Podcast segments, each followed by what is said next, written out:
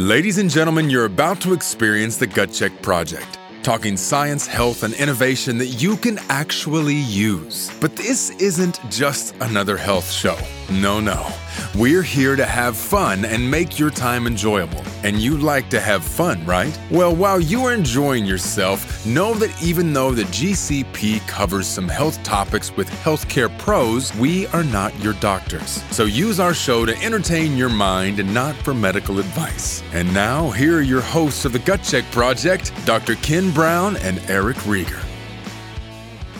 Hey, Gut Check Project fans and KBMD Health family, welcome to another episode of the Gut Check Project. I'm your host, Eric Rieger, joined by this awesome co host, Dr. Kenneth Brown. Ken, what's happening? Well, uh, what's happening today is we've got a little bit of a sciencey podcast, but if you are somebody that has an actual physical brain, then you're going to absolutely want to hear this podcast because this is some new information that is very exciting and it's all about protecting your brain. So that's what we're going to talk about today. So, if you have a physical brain, just like he said, an actual physical brain, please be sure to like and share this podcast. You can find us on Rumble, Spotify, iTunes, or Apple Podcasts, as well as some parts of YouTube, etc. But Rumble, and- locals, and- did you say those? Oh, locals, yes, of course. Locals, uh, GCP Raw is on locals, where you can find some hidden content, and we may have some of that in this episode today as well. But uh, Ken, so what's going on? We haven't been back in the swing of things because as we wrap up summer, you've got things going on with your Yeah. family. I've got things going on with mine. Tell us about it. Well, I just came back from San Diego with my daughter Carla. We were at the National Hardcourt Championships. Very proud of her. It's a week long. She played very good, and it's always great to go to the highest level so that you can see the best in the country. Like these girls are turning pro and going to the best D1 schools. It's really fun, and Carla did really good in it, and so it's exciting. So, um, love being able to spend time like that. And I, I was disappointed. Um, I did. I missed this killer concert that I wanted to go to called Street Meal. It was a reunion tour. What did it look like? You went to it. I went to this concert. Oh my gosh. I heard it was amazing. I actually had friends that went to it and they're like, the drummer makes the guy from Rush Well- look like a kindergartner. Then they weren't there. what have you been doing, Eric? uh, so here recently, the boys, uh, uh, Gage and his family, granddaughter, of course, and uh, Mac and his girlfriend and I, we all got together. Uh, just so happens that Gage and Mac and I are in Street Meal as a cover band. We had a blast. We all played together. Uh, honestly, as a dad, having two sons who want to get up and jam with their dad was love it. a blast. And we and we had several other people. Uh, we did 19 or 20 cover songs. We had about a 110 minute set. I mean, it was it was a lot of fun. We had you know a few hundred people who were who were there probably really to see the band after us, but that's not what's important. That's not what it's important. not what's important. We we had we had a great time, and then we left, had a, uh, a fam vacation in uh, Tahoe. We hadn't, you know, it's just getting everybody on the same page. Uh, kids going back to back to college. Uh, other kid raising raising a daughter. There's it's hard to get everybody on the same page, but it was it's great. It's really what life is about. You you don't live to work. You work to live, and so that was uh, we were doing some living. yeah, definitely. You know what would just completely suck? What was that? Something that happens to millions and millions of people and appears to be happening more and more and more. What's that? these stories that we just shared, Mhm. at some point in your life, Gage comes up to you wearing his street meal shirt, and not you, because this won't happen to you, but it could be that you not only don't recognize the street meal shirt, you don't recognize the person talking to you. Correct.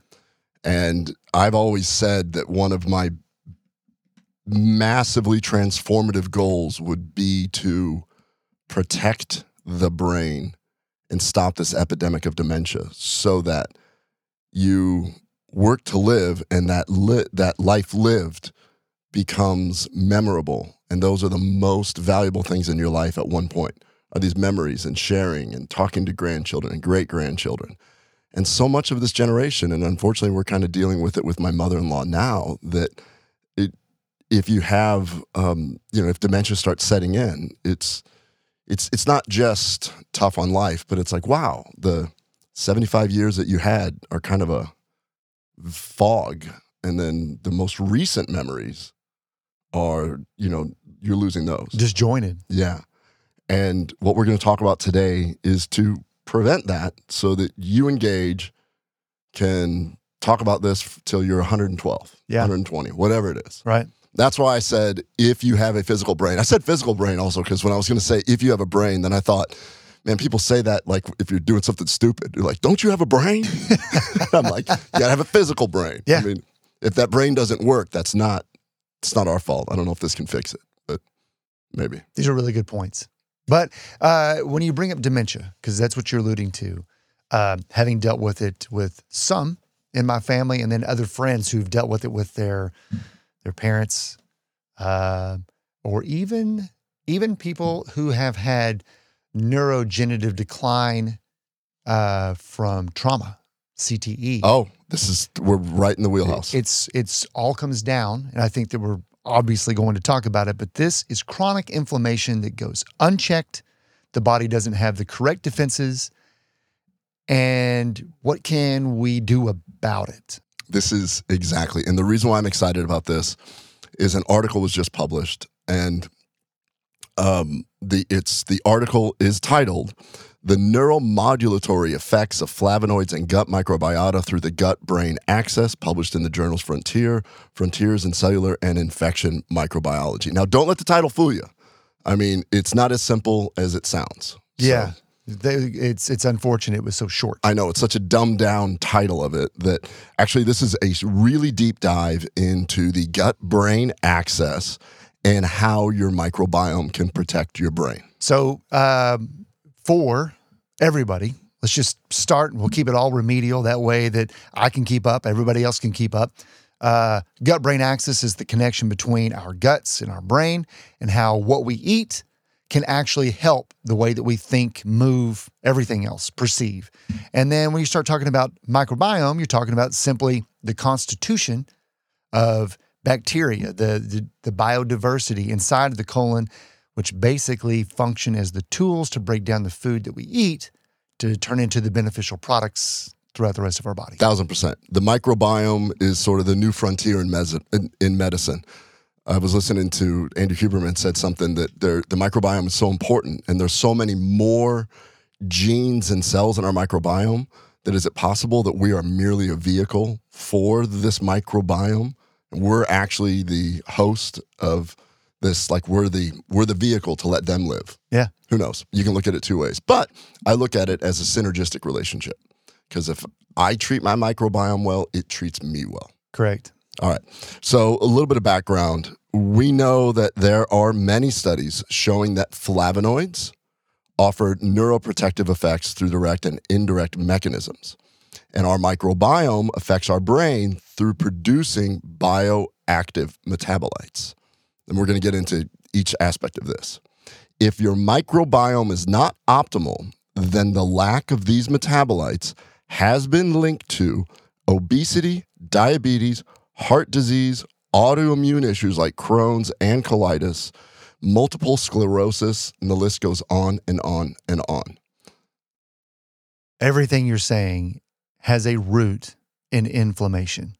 Every single thing that you're saying has a root in chronic inflammation that's unchecked. I just, and I'll probably say that a lot during this episode, Mhm. but it's important to remember because uh, unfortunately, certain foods that are now more available, whether they're more affordable or they just happen to be at the fast food restaurants that you start at or that you stop at to, to grab a quick bite, sometimes the stuff that looks healthy on a shelf, it has things in there, unfortunately, seed oils, etc., that drive inflammation and chronic inflammation. And we're seeing a spike, and it's not coming from nowhere. It's not just because, I, I don't know, it's not just because it's time for that to happen. We're eating and consuming foods that are driving inflammation, and they they lead to things. They lead to chronic disease. Yep. So there's we could talk about all those other things, but now there is newer evidence Mhm.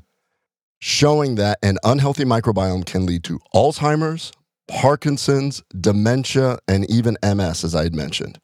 And as you will see, it also plays a huge role in depression and motivation. hmm So we're going to talk about how to prevent all of that by keeping your microbiome healthy.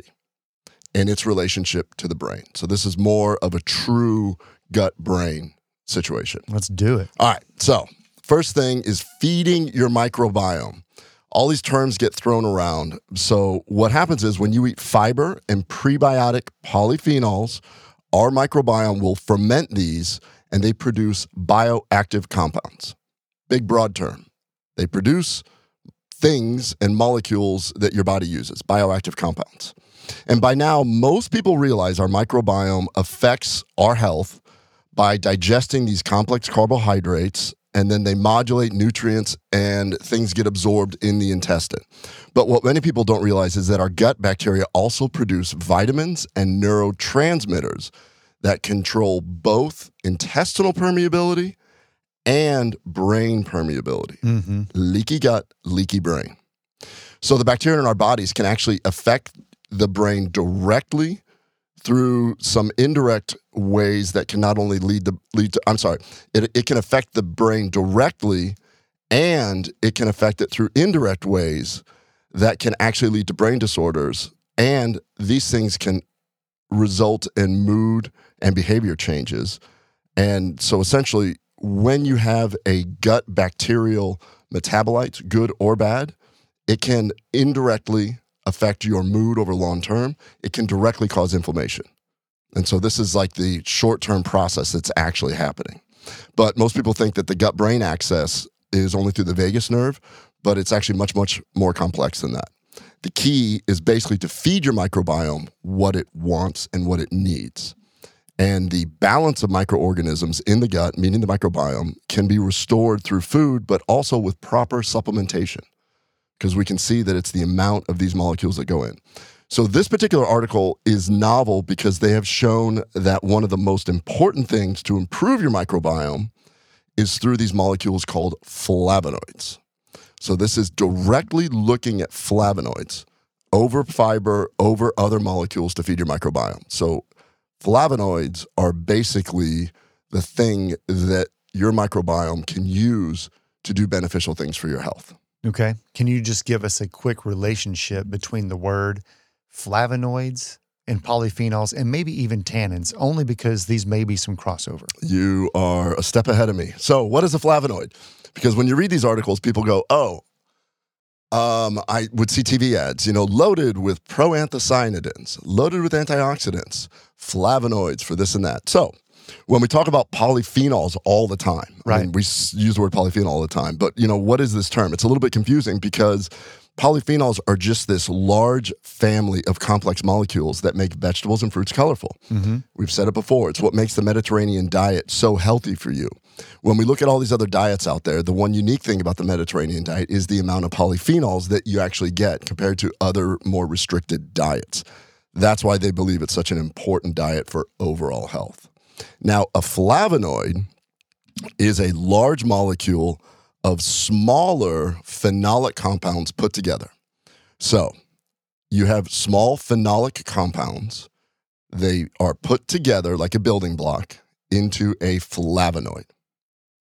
So now this flavonoid is really powerful because it's got all these other phenolic compounds in it Mm-hmm. that we know that eventually our microbiome can break them down into smaller pieces and then those get used.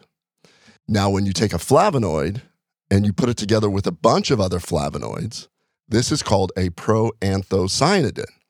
And that term is used a ton in marketing because you'll see it for pomegranate juice and things like that. We are loaded with proanthocyanidins. All that is is flavonoids put together in a builder in a bigger building box. Then when you take anthocyan proanthocyanidins and you start putting those together, when you put enough together, you get the largest, most stable polyphenol called a tannin. So when we say the word polyphenol includes this, you know what? It almost feels like a universe, doesn't it? Molecularly. Polyphenols are this universe of these things. And then when you have a star with planets running around it, that's a tiny phenolic compound. Mm-hmm. When you put a bunch of those together, you've got a galaxy. We're going to call that the flavonoid. Mm-hmm. When you take the flavonoid and put them together, then we're going to call that a cluster. And that cluster, that's the all those galaxies put together can form a cluster, and then you take a couple clusters together, and now you've got a tannin. So that's the scope of it. Nice. So when we look at this, we know that that probably the most um, effective and complex is tannins, and of course we talk about tannins because probably the most complex one in the gut is Quebracho Colorado, which is in Atrantil and in Atrantil Pro. Correct. Which is why I'm so passionate about this because an article like this comes out where it's basically saying that we can affect the brain through the gut. So it's purpose.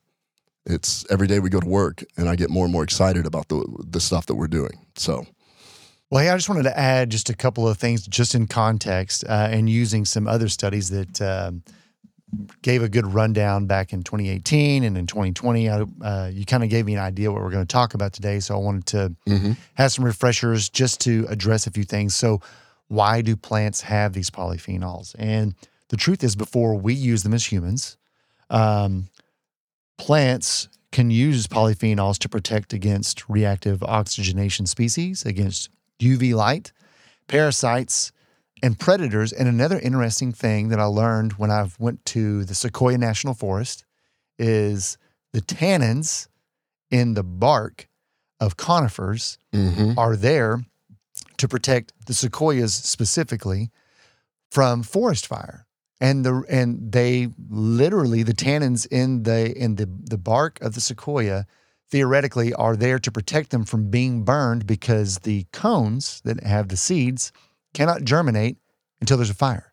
oh So really? it's wow. necessary for there to be a fire, but but the tree, of course, doesn't want to die, and so the forest fire is is completely necessary for the propagation of the sequoia. Oh, that's awesome. And uh, oh, and, and the whole point is is that they have these defense mechanisms in plants, and then of course in animals they continue to do things, but they have to be converted by the microbiome to do that. So anyway, just to kind of put it into context, why why would plants produce polyphenols?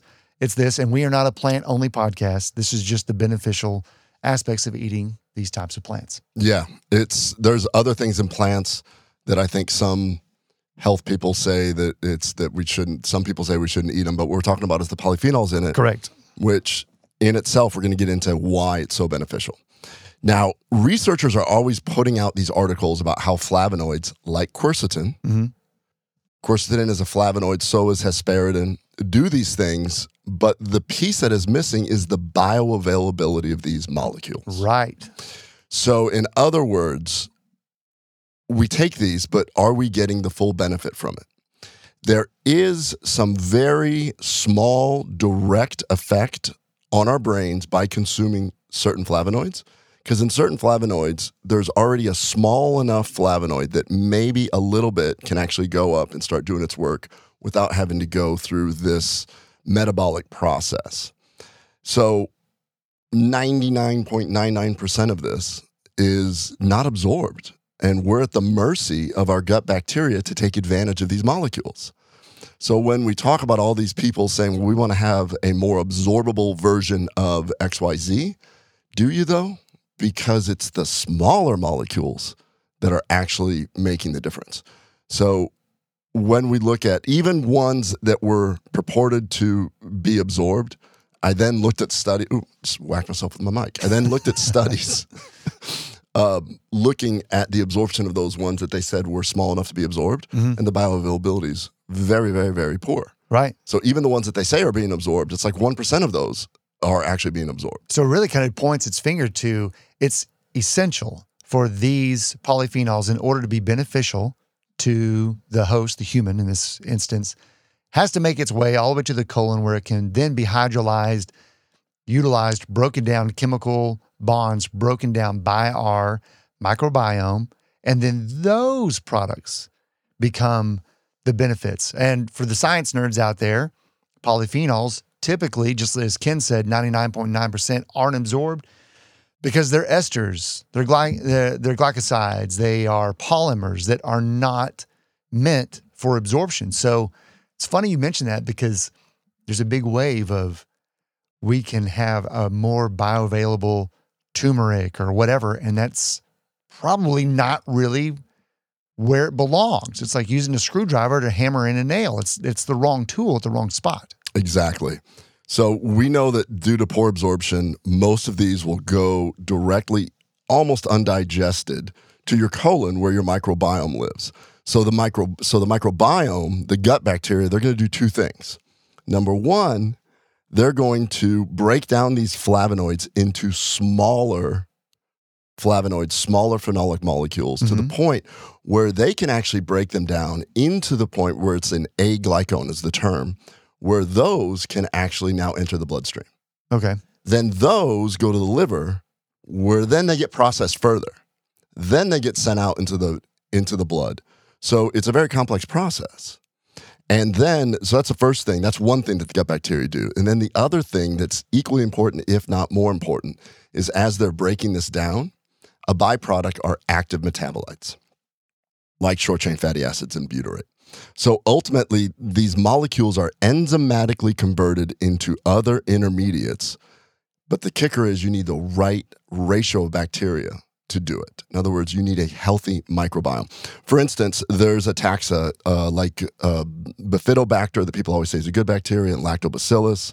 They have specific enzymes called beta glucosidases that are meant to specifically break down the flavonoid into smaller phenolic molecules. So that type of bacteria is really good at taking big flavonoids into smaller flavonoids. Mm-hmm.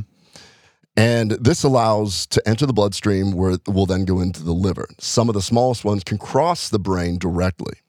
Now, these smaller phenolic molecules have been shown to have an anti inflammatory effect on the brain. So even if we don't have all these metabolites, you're already getting some benefit by just breaking down breaking these down into tiny little flavonoid complexes, little like the smallest phenolic complexes, sorry. And when they pass, they can show a direct effect. So you have this direct effect there. But the others that are not absorbed directly are used to make these bioactive compounds like short chain fatty acids. Now the beauty is is that when these flavonoids feed the bacteria, it actually increases good bacteria. So it can modulate what it needs. So if it's like, well, we have so many small phenolic compounds going in, that's the bifidobacter. Why don't we raise some Akkermansia a little bit so that we can get more short chain fatty acids produced? The flavonoids work with the bacteria and the bacteria work back to make sure that we keep everything in check. Mother Nature does it best. So it becomes this cycle. Feed the bacteria what it wants, get the anti inflammatory molecules what it needs, which in turn creates more bacteria that it needs that it, it should do to keep things. It's a, it's a symphony. It's not uh, it's not street meal band. It's a symphony. We were definitely not a symphony. All right. So now let's get back to inflammation, Okay. specifically inflammation in the brain. So when we talked about how inflammation can cause diabetes and uh, obesity and all these other things, let's look at it from a brain perspective. Okay. All right. Um, we've said that the root cause of disease is inflammation. And so the root cause of brain deterioration is inflammation. So inflammation will produce inflammatory cytokines. And we talk about these cytokines. We heard so much about it during the pandemic TNF alpha, interleukin 6, interleukin 1, and a bunch of others. When these cytokines are floating around, they make tiny little holes in the barrier of the brain called the blood brain barrier. And once these little holes are made, this allows harmful molecules to actually enter the brain. Once one of these harmful molecules enter the brain, this turns on the brain's first line of self defense and it calls for these microglial cells, which are the white blood cells of the brain. Mm-hmm. And we've done other episodes about the um, immune system and its response to different things the innate immune system, the adaptive. The brain doesn't use that same system, it uses these microglial cells. See invader, attack invader. And so the what ends up happening is when the microglia run out there and attack these invaders, it'll produce local inflammation leading to dendritic cell death. And the dendrite is the brain cell. So when this is going on, cell death and oxidative stress leads to a loss of cholinergic neurotransmitters, which leads directly to poor learning and cognition in the short term, but in the long term leads to Alzheimer's and dementia. we've got to process how this happens. So let's put this in a little bit of context. You said a decrease in the cholinergic activity. Let's just summarize it with that. Yes. The way that nerves communicate with each other is acetylcholine. Yep. They have to have it. That is the neurotransmitter, even if it's a, a, a micro neuron located in your brain.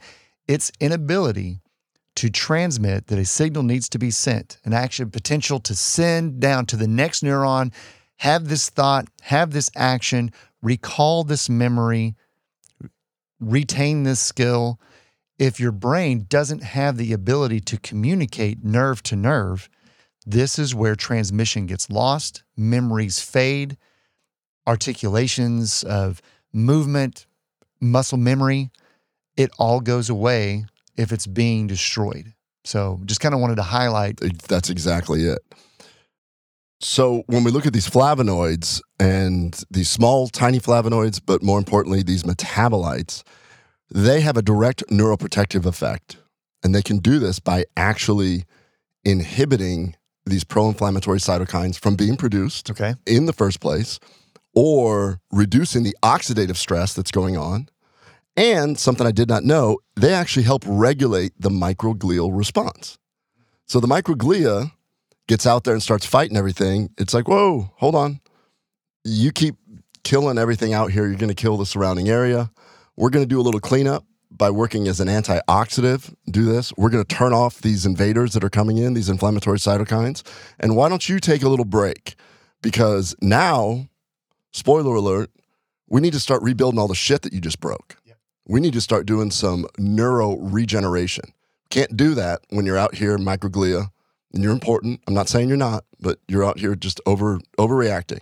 Microglia is like, we're under attack. Why don't you tell this person to quit eating so much processed food, or if they have SIBO to go get their SIBO fixed or something? Because this leaky brain here, we're losing on all fronts. So you could see that it's always about balance. It's a porous border. It's a porous border.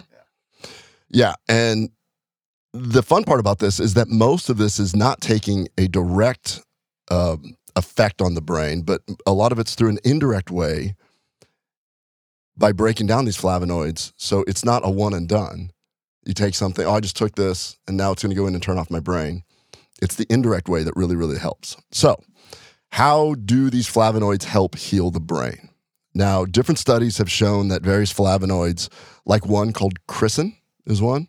What I am enjoying about this article is that they keep referring to studies and they refer to individual flavonoids where that study is referred. This is more of like a meta analysis of Uh-huh. all kinds of studies. Sure.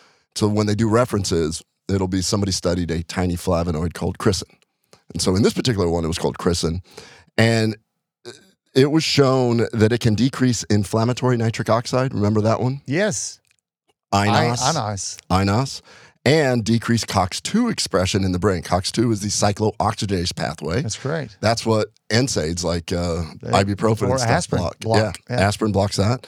Or um, the Vioxx, the selective COX2 inhibitor that you then get a heart attack because you didn't realize it was causing that. Oh, but they did know it was causing it. it was Vioxx, right? Definitely. We're referring to the big lawsuit that they Mobic went and through. Vioxx, I think. Yeah. No, I don't think Mobic. Mobic's still out there. Oh, is it? Are they owned by the same company? Never mind. Whatever. Um, I was so close to getting a sponsorship deal with Moby. Freaking ruined it. Damn it. All right. So another really cool thing is that not only does it help with uh, inflammatory nitric oxide and COX2 expression, it's been shown to downregulate the inflammatory pathway called NF kappa beta, which essentially stops the inflammatory cascade from even happening. So we talk about the NF kappa beta that if that's turned on, it's like a seesaw. NRF2, if that's up, NF kappa beta is down. If NF kappa beta is up, NRF2 is down. One produces anti-inflammatory stuff, the other one produces inflammatory stuff. And you need both You do. in the in the right context. That's correct. If you get infected with something, you want your NF kappa beta turned on, mobilizing. Let's get some inflammatory cytokines out here. Let's fix what's going on. So, so in those, there were some also some other studies that showed that it can activate, and this is cool, a pathway called the tropomyosin receptor kinase pathway. Wow. I, I had never heard I of it. either. Yeah. Now, this is cool. The tropomyosin receptor kinase pathway helps dendritic branching and improves synaptic connections. Now, this is super geeky, in, but the, in the brain specifically. in the brain specifically. okay. So I'd never heard of this. But these flavonoids are activating a pathway called the, let's just call it the TRKB agonist or the TRKB pathway. They're, they can actually turn on that pathway. So the, the tropomyosin receptor kinase pathway. And this mimics the exact same stuff that BDNF does, brain derived neurotrophic Oh, yeah, factor. Which, yeah. So it runs parallel with it. I had no idea that BDNF had a cousin. And this is a cousin that gets turned on by flavonoids. Super cool. And so what this does is this grows new neurons and promotes new synapse formation. And we always talk about BDNF as being the only thing that can do this. This is another thing that can do it. When we're talking about forming new synapse connections, that comes down to that cholinergic pathway where one dendrite, or I'm sorry, one synapse can jump to another. And this is how you start connecting ideas. This is how you start forming memories into deeper memories. This is how you start integrating everything that you're learning together. And Pretty cool. Uh, 100%. That, so that was, um, I thought that was really Well, interesting. that would explain though if if if you don't have that ability to do that. Let's say that you can't activate this pathway. This would explain why somebody has with with dementia. Well, I shouldn't say explain, theoretically explain why someone who has dementia may still hang on to the old memories, the old the old experiences exactly. but they don't have the capacity to to remember they were in the last room because that new connection form is the not new connection. Yeah, exactly. Wow. Yeah. Yeah. Super, super interesting. So that was, that's one way to sit there and, and look at this. Now let's talk about the real, the, the meat of everything. How do these metabolites actually affect our brain?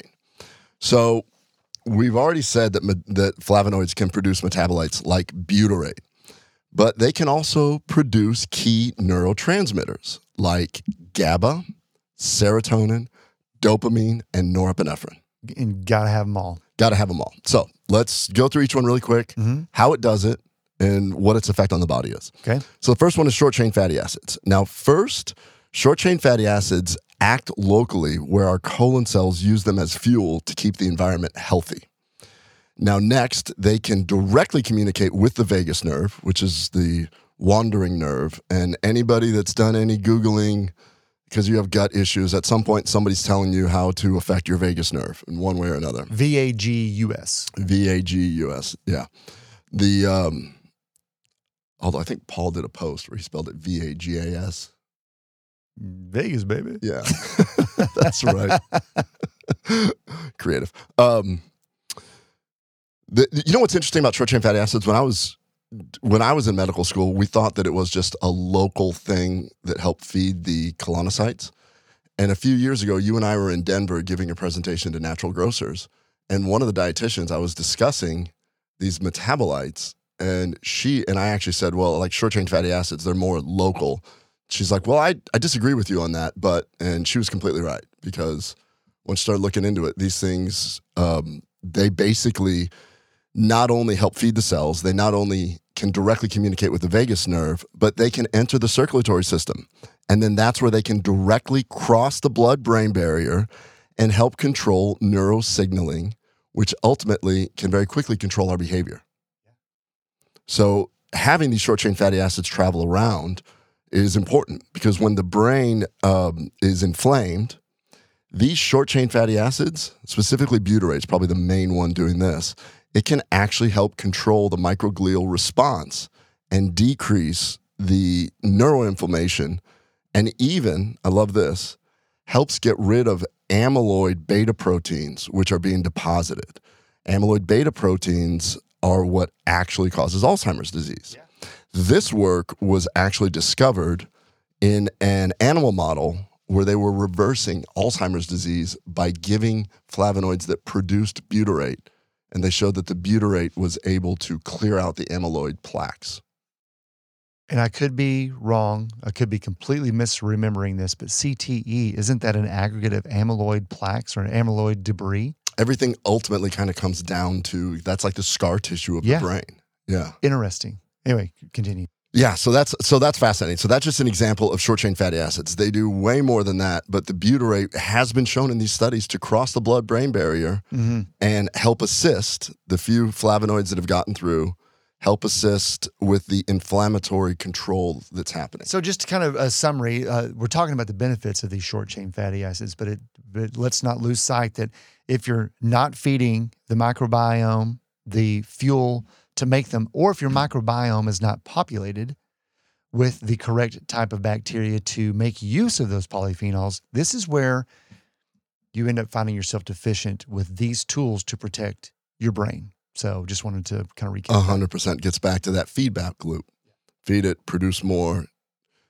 For instance, that wouldn't it be fascinating if you sustain or your body knows that it's sustained some sort of head trauma, Mm-hmm. but if you're feeding it what it wants, then there's a signal going back. The vagus nerve tells the colonocytes, "Hey, uh, we something rattled our brain up here. Yeah. can we have uh, a little bit more butyrate?"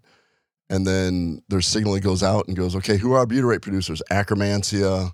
Couple others. Let's step it up a little bit. We need more butyrate production. Let's decrease that neuroinflammation. Okay, let's go. Chop chop. So we look at a football player, and over time, when they very first started playing football, no helmets. Then they moved to leather, and then they moved to the to the shell, and then they turned into the plastic shell, and then it came with the pads. They've made all of these progressive, uh, I guess, engineering things for a helmet to protect the head, to protect the face, but mostly the brain to do all of these different things. So much so now that I think they have helmets with sensors to measure impact. But why, with this new information, don't we start applying from the inside the repair mechanisms for someone who has sustained repetitive, you know, head knocks, or doesn't just have to be football, it could be soccer, it could be anything that your body has endured a head blow. Give them the fuel and the protection from the inside to do the repair. Anyway, I'm just kind of curious about that. curious about it. I mean, we're preaching to the choir here. I'm over here just showing you exactly what happens when you essentially have brain inflammation Mhm. caused by anything, Right. which is why repeated brain injury results in dementia, Parkinson's. That's the Muhammad Ali thing where you just kind of watched it progress there. So uh, and they sometimes they uh, categorize it as an ALS Oh, yeah. it gets- manifestation. it gets categorized in all these different all ways. neurodegenerative problems. Yeah, I mean, the future I want to see is NFL wearing a helmet where it sustains a series of blows throughout the game, and you get done, and then you get a report that says this is how much Atrantil you need to take. You you took a beating today. we need to get we need to get a bunch of polyphenols in you. We need to get a bunch of flavonoids. Sure. It's not that far off. I mean, I'm I'm joking, but really, it should be. You should definitely heal the gut from. You should heal the brain from the inside. Oh, I mean, I mean, I don't know. Do they measure? Is serum measuring uh, samples of uh, uh, short chain fatty acids something that's could be done, accomplished, meaning with a meaningful number?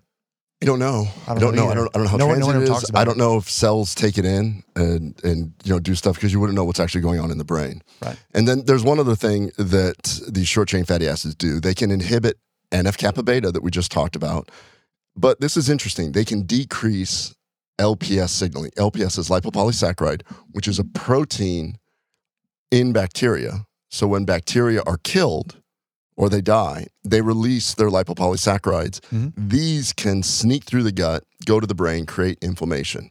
Kiran Krishnan uh, of Microbiome Labs discussed this in detail, where they now started realizing that LPS signaling was the un was the unknown force to create an inflammatory cascade. And so this is really good news for people with SIBO because we know if you have SIBO, you're probably producing a lot of LPS signaling and you probably have leaky gut already. Now we're looking at a bad situation over time that can affect your brain. So we need something to decrease the LPS signaling. Got it right here. Uh, I think it's a it's a smart move. So now let's move into some other stuff that is less known. Making serotonin, 5-HT. So this is done through converting an amino acid called tryptophan into 5-HT and also melatonin.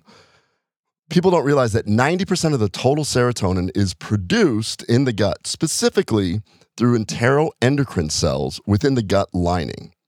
They use this amino acid, and then through an enzyme called 5 hydroxytryptophan, it can convert it to serotonin.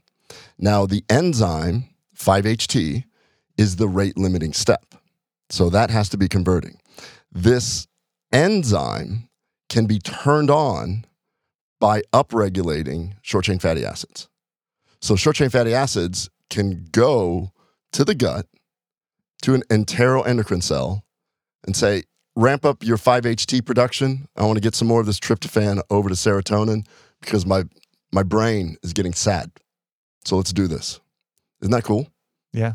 So it's this intricate pathway. Now, this signaling to upregulate 5-HT increases the total serotonin in both our gut and our brain. Correct. So it helps with the gut as well. So you think about it if you have low serotonin, your gut's not going to work right and you're going to feel depressed and anxious.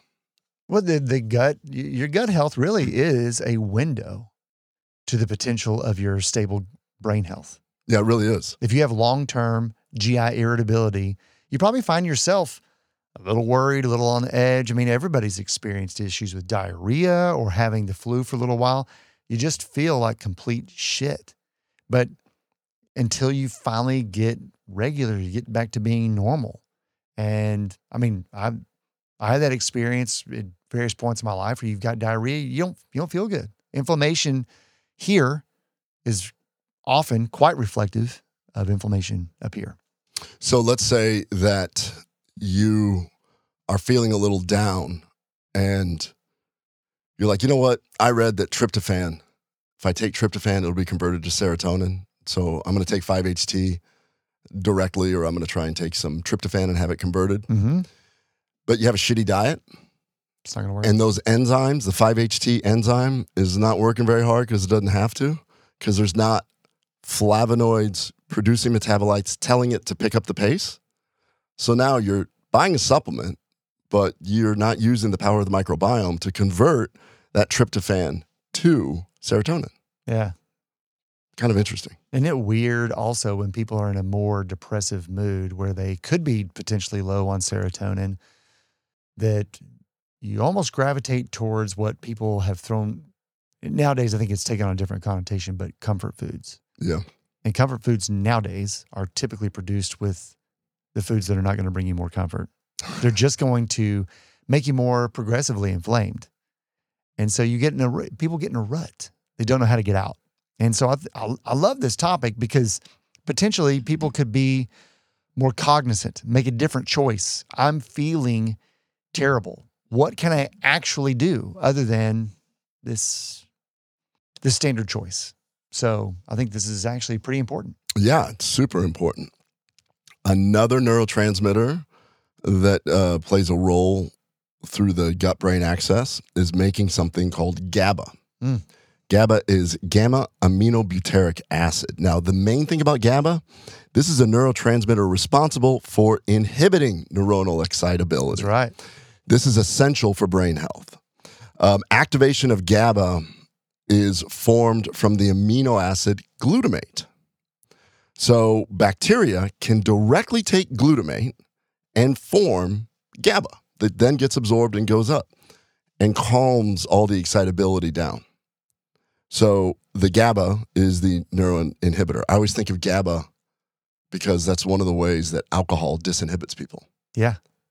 because it blocks GABA. Yeah. So you don't have that. You're like, I'm gonna say anything I want to say. Yeah, you're relaxed. There's lot, lots of GABA happening in that frontal lobe for sure. Yes. Yeah. yeah. So you need you need next time you uh, start somebody you, you drink a little too much and you said too much. Just go. I really apologize about that. I'm low on glutamate. That's what's happening. Yeah. Is that I'm low on glutamate. It's not that I drank too much, but it, I was low on glutamate. So it's uh, there's a there's a, a hypothesis or a theory several years ago that I read about uh, kiddos that suffer from severe autism.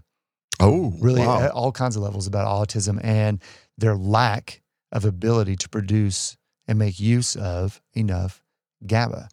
And you think about the Oh. irritability around that. In fact, uh, it was an associated article that I read after I watched the movie Temple Grandin, and uh, talking about her autism and where she found comfort with with different people not able to produce enough GABA to let her not be on edge. Wow. And it at least applied in this sense, you could see the relationship between there, if in fact that's where that's derived from. But uh, I mean, studies have actually shown that when you give flavonoids, if you increase the amount of flavonoids that you're taking, you can have a direct increase in GABA levels, which can positively affect mood and learning through interaction with the GABAergic neurotransmitter system. makes sense though, right? Sure does. Yeah. I mean, rather than treat a, a, a young kid who's been, you know, diagnosed with one of the diseases like ADHD or something else like that, and you're giving them a modified stimulant, what if the diet were able to change the way their brain could just apply appropriate brakes? Because that's what GABA functions as. That's exactly what it is. It's the brake system of the brain. It allows you to brake and maneuver. Curve coming up, apply brake. Slow down, go into the turn, rather than overshooting it and and hitting up on the sides. If you don't have a brake system, it doesn't matter how well your accelerator works. You you can't just simply power through every turn. yeah. So That's that's exactly right. Um, another super important neurotransmitter is dopamine and norepinephrine. very important. All right. This is through another amino acid called tyrosine. The process of converting tyrosine into these molecules actually occurs within the gut. And this is through an enzyme called tyrosine hydroxylase. There's a pattern here. Amino, uh, the hydroxylase, amino hydroxylase. Flavonoids actually influence this enzyme directly and indirectly. In an animal study, it was shown that the flavonoid icariin, helped brain tissue of perimenopausal depressed rats by significantly increasing dopamine. So I thought that was pretty funny. Depressed rats. Perimenopausal depressed rats.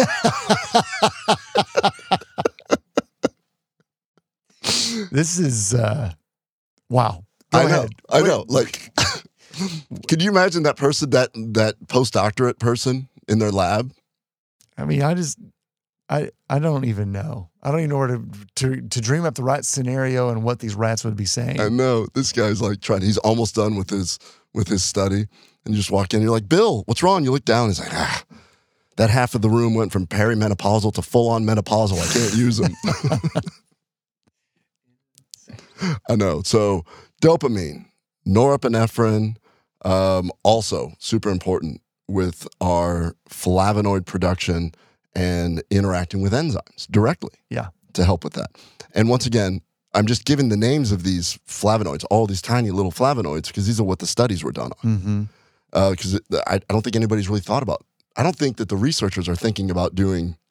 The right hand isn't talking to the left. Uh, Dr. Silvia Molino, who's an expert in large complex polyphenols, is not talking to the guy who's trying to figure out how to help perimenopausal depressed rats. Right. And they're like, well, there was a study that I read. And so it kind of becomes this a little bit of an echo chamber in this particular space, which is why it's real important for us to talk in the very beginning about what a flavonoid is, what a proanthocyanid is, what a tannin is. Because ultimately, I think that you don't have to go around and buy 500 different little flavonoids and take them, other than eating just a really complex diet. All right. And then finally, we hit on a little bit, but um, increasing BDNF and nerve growth factor. In addition to the serotonin, dopamine, and GABA effects, certain flavonoids have been shown to actually increase BDNF and nerve growth factor, which can directly heal the brain and help grow new synapses. Now, this has been shown to enhance cognitive function in both animal and human studies. Nice. So, this is one where they've actually looked at, so they could measure BDNF and nerve growth factor. And if you give them flavonoids, and we've discussed this on different presentations and talks where you looking at the microbiome, uh, taking flavonoids, and then exercising increases BDNF significantly. It's kind of a a, a way to sort what of was the other thing that. that Perlmutter, uh, Perlmutter said also? Uh, green coffee. So so that was a tiny little study that ended up becoming several different products. It's green coffee bean extract Uh, okay. that uh, when uh, when you look at it, it ends up being a flavonoid, and it ends up being a small. But it was one small study. This is back in when? When did we meet him? That was a long time ago. But it was said just like that's the only thing that does it. It's sort of like, you know, we just learn more and more. It's sort of like when David Sinclair, the only thing that turns on the sirtuin pathway is resveratrol. Not true. Well, the, it may have been true at the time, though. Just like Sure. you said, at the time, that's what they knew Yeah. did it. He Turns was, the, out, he was the first guy doing research in the Exactly. cert, in, in the sirtuin pathway. yeah. Yeah. Turns out it's it's flavonoids, it's polyphenols, Yeah. it's a lot of this. It's a lot of this, everything we're talking about. And now it makes sense because these are not isolated molecules in nature. You don't, oh, look at that. That's a quercetin plant. Mhm. Oh, look over there. That's an icariin plant. That's not how it works. Right. The plant itself is filled with all of these different things, you know, when we start isolating these molecules out. All right, so it increases the nerve growth factor. Um, it, can direct, it can directly heal the brain. Now, this has been shown in the human studies, which is the most important thing about that particular thing, because a lot of these are just animal studies, and now we're really getting into humans. We can start looking at it. All right, so there's a lot to summarize here. Uh, flavonoids help protect the brain through anti inflammatory, antioxidant, and neuroprotective effects. A very small percentage of really tiny flavonoids can directly cross the blood brain barrier and decrease inflammation. Flavonoids help improve the microbiome by increasing good bacteria and decreasing bad bacteria. The microbiome uses flavonoids to produce active metabolites like short chain fatty acids and butyrate. And the gut bacteria can make and regulate serotonin, dopamine, GABA production, as well as BDNF and nerve growth factor.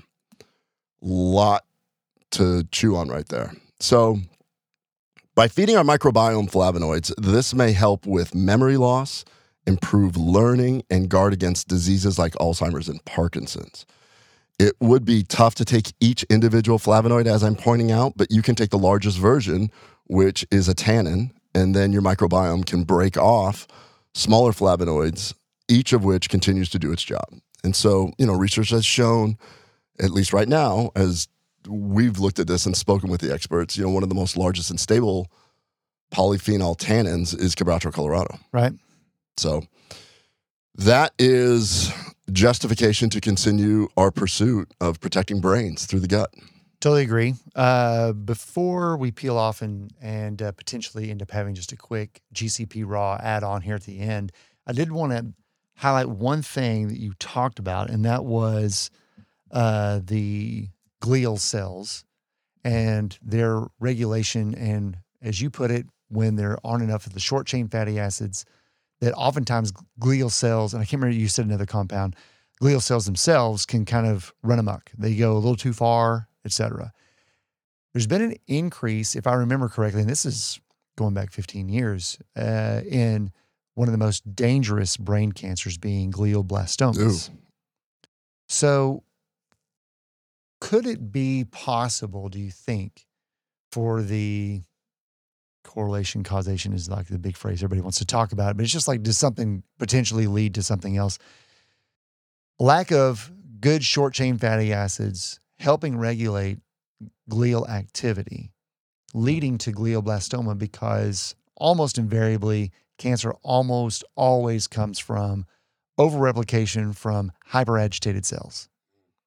And the metabolic rate becomes too much, they're having to do too much, and then suddenly DNA transcription screws up, it it turns into whatever it is. Do you think there could potentially be a link with the increase in glioblastoma diagnosis and poor short chain fatty acid bioavailability really led to just bad diet selection and different things like that? Golly, I don't know. I don't know. enough about I, that. I don't either. I've had friends and friends' wives who unfortunately have passed of this, and Yeah. they didn't seem to be doing. They, in other words, that didn't seem like they were doing something. You could go, oh, if they just would have, this wouldn't have happened. So, Well, and it's not something to point back and take that note. I mean, just I guess more it has to do with specifically here in the US where lots of our trusted food supply has just been replaced with hyper uh, hyper-inflammatory food ingredients, whether it happens to be seed oils, whether it happens to be a substitution from regular sugar to high fructose corn syrup. All of these things add up over time.